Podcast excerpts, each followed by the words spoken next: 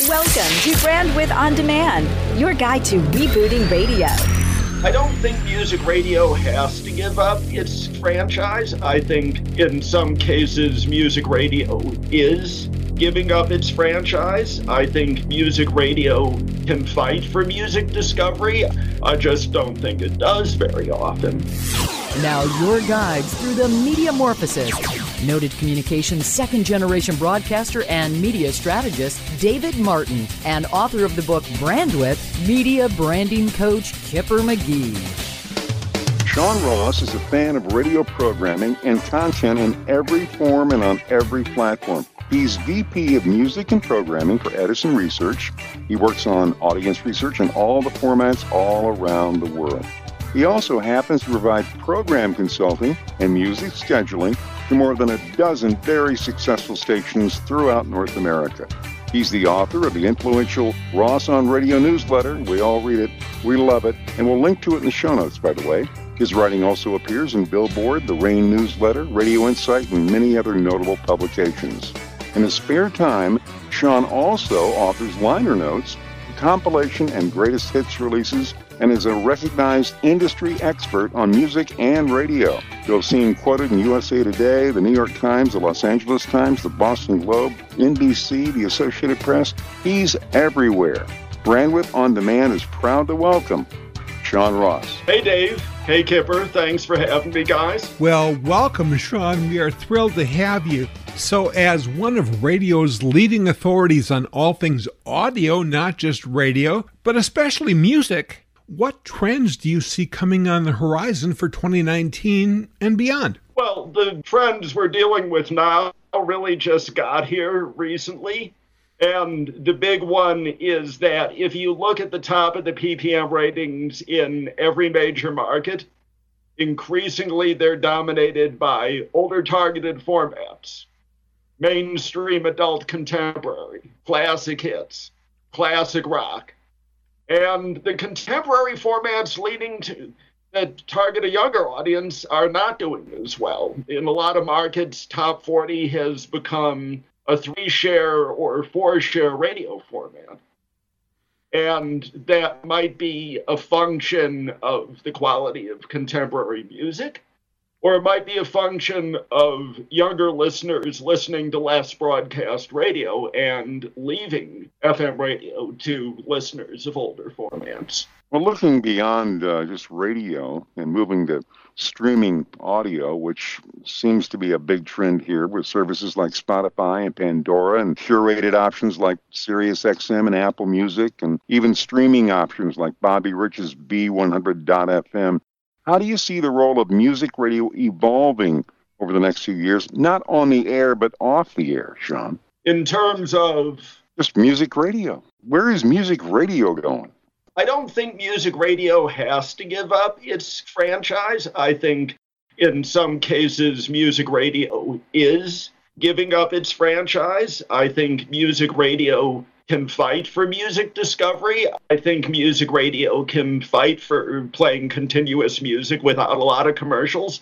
I just don't think it does very often anymore. And what do you think of the state of streaming audio, Sean? You think it's compelling or do you think it's uh, arresting enough to command a lot of attention?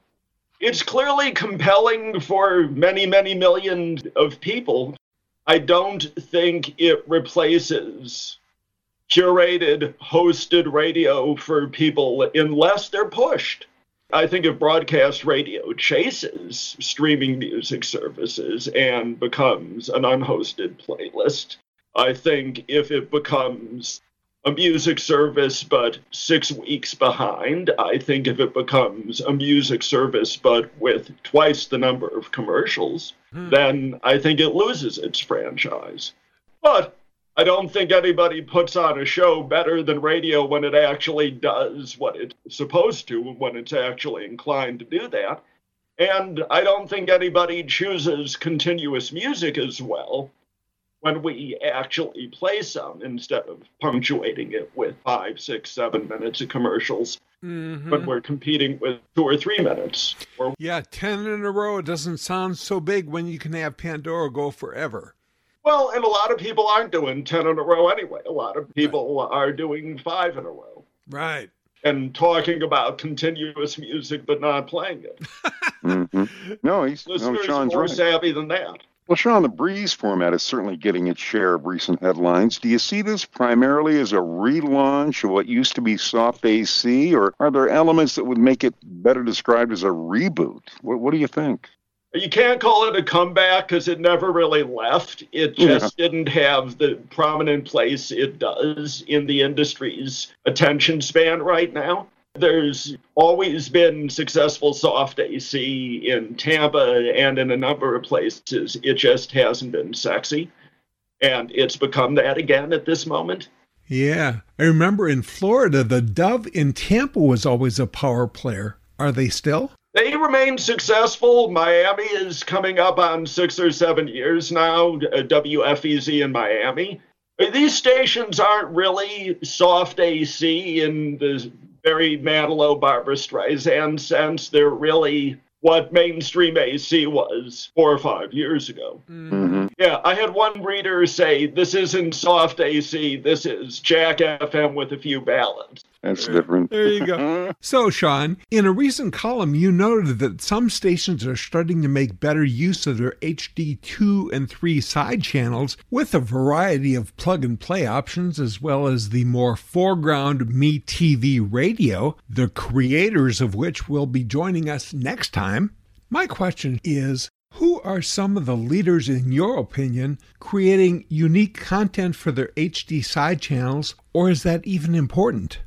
Well, there are a lot of stations using their HD2 side channels to create hosted, produced local radio, but most of them are doing so for the purpose of throwing it to a translator and finding themselves another frequency on the FM dial. That said, I think the issue isn't really local or national. I think it's, especially with HD, it's hosted versus unhosted. Good it's point. the amount of effort you put into it. I think iHeart's Pride Radio format, which is hosted, even though it's national, it's a unique service. And it actually does have the things that make real radio good. I think K Rock 2 Radio.com's Rock of the 80s format is hosted and has been relaunched and rededicated to the listeners and is worthwhile now. And it's local in terms of playing music that makes sense largely to listeners of Los Angeles radio. Mm-hmm. So, in that regard, it is kind of locally targeted, although it is universally appealing. Yeah, I think stations, I think broadcasters are starting to realize that they need to provide more mood service to compete with playlists on Spotify. I think people understand that they need to do something better with their HD2 stations and with their online platforms. I don't know how many are doing it or how concerted an effort it is, but it's more than it was six months ago. And for some, they might say it wouldn't hurt to do the same thing with the main channels. Well, I think some broadcasters are still very much energized, and some have never participated in the recession. But with 10,000 radio stations, it's certainly very easy to hear the throwaways now. We are with the always interesting Sean Ross, who does the Ross on Radio email newsletter, which you have to subscribe to. Everybody reads it. Somebody you'd like to hear from? Well, we'd like to hear from you. Just email us show at brandwidthondemand.com. And then you can get great insights from the people you know and love, like Kelly Raspberry from The Kidd Kraddick Show, Chicago's Drex in the Morning from B96 FM, Omaha talk legend Chris Baker, and so many others are all available in the previous episode section of brandwidthondemand.com. And while you're at it, subscribe wherever you get your podcasts, or just have your smart speaker play Brandwidth On Demand podcast. Coming up, Sean Ross shares some opportunities he finds, and many may also find, hiding in plain sight. Brandwidth On Demand. Rebooting radio with a different take on all radio can be. What is it that makes Music Master the favorite choice of radio programmers all around the world? Ask CKRM's Colin Lovequist. Music Master has just eased the workload and the stress, giving me more time to spend with the community. The real question is why will you choose Music Master? Find out at musicmaster.com. Opportunities hidden in plain sight. Plain sight. Brandwidth on demand. We are with Sean Ross, who not only writes Ross on radio, but he's one of the real thinkers in radio and audio programming today. We're privileged to have him on the podcast. Sean, what do you see as some opportunities that might be hiding in plain sight? I think somebody has to figure out what top 40 music is going to be. I think the classic formula of best of everything is still valid, and people just have to figure out what that sounds like now. I don't think streaming services have really replicated that. Broadcasters aren't sure what direction to move in with pop music. They're not sure whether they should be playing more hip hop. Do they play Travis Scott Sicko Mode? Do they play Lady Gaga Shallow from Star is Born? And so what they end up doing is playing a fourth Ariana Grande song. Mm-hmm. Well, what pop station do you enjoy listening to, Sean? You have a personal favorite? I like Kiss in Milwaukee. I like WPXY in Rochester, which is taking some chances on new music now. I like the two San Francisco top 40s because they remain very aggressive on new music, even in a large market. Mm-hmm. I think you're right about that because I, I believe, and, and, and you'll correct me if I'm if I'm wrong here, that it's really one of the last formats in pop music or new music whether it's rock and roll or soul or R&B or whatever. I mean, there's not a lot of new music on the radio, or, or, am I wrong about that? Well, there's less new music on every format, and it becomes a self-fulfilling prophecy. New music has never been as available as it is now. When I was 16, I went to the record stores that would let you play new singles so I could hear new music, and obviously that was more extreme than most people were going to there's lots of new music at people's fingertips now, and somehow that has turned into less curation at broadcast radio in almost every format. And there's a great opportunity, right? I'd like to think so. Mm-hmm. I think you're right. I still find things to keep me interested. I still find songs I haven't heard in a while, but I mean, again, I'm listening with a different filter. I still like a hosted, produced, shared experience of radio. I, I respect what playlist services mean to people.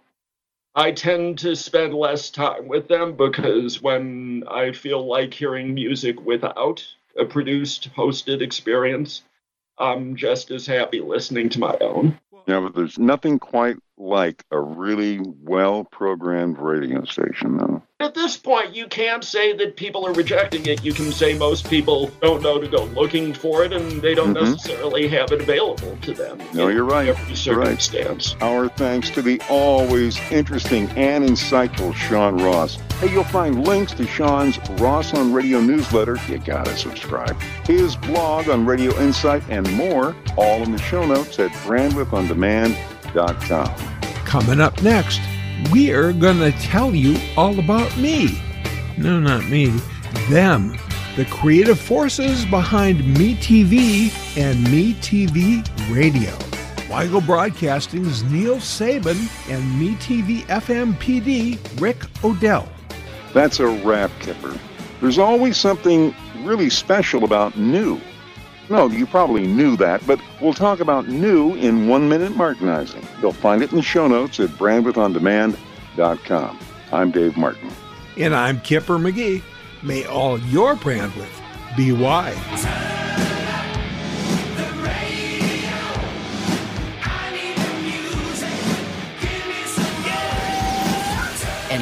Any reuse or redistribution of Brandwidth on Demand without the express written consent of the producers is greatly appreciated. While you're at it, if you like what you're hearing, please subscribe and rate us in the iTunes Store or wherever you get your podcast. Your feedback helps others discover Brandwidth on Demand. Not your average quarter hour. Dave Martin and Kipper McGee. Brandwidth on Demand.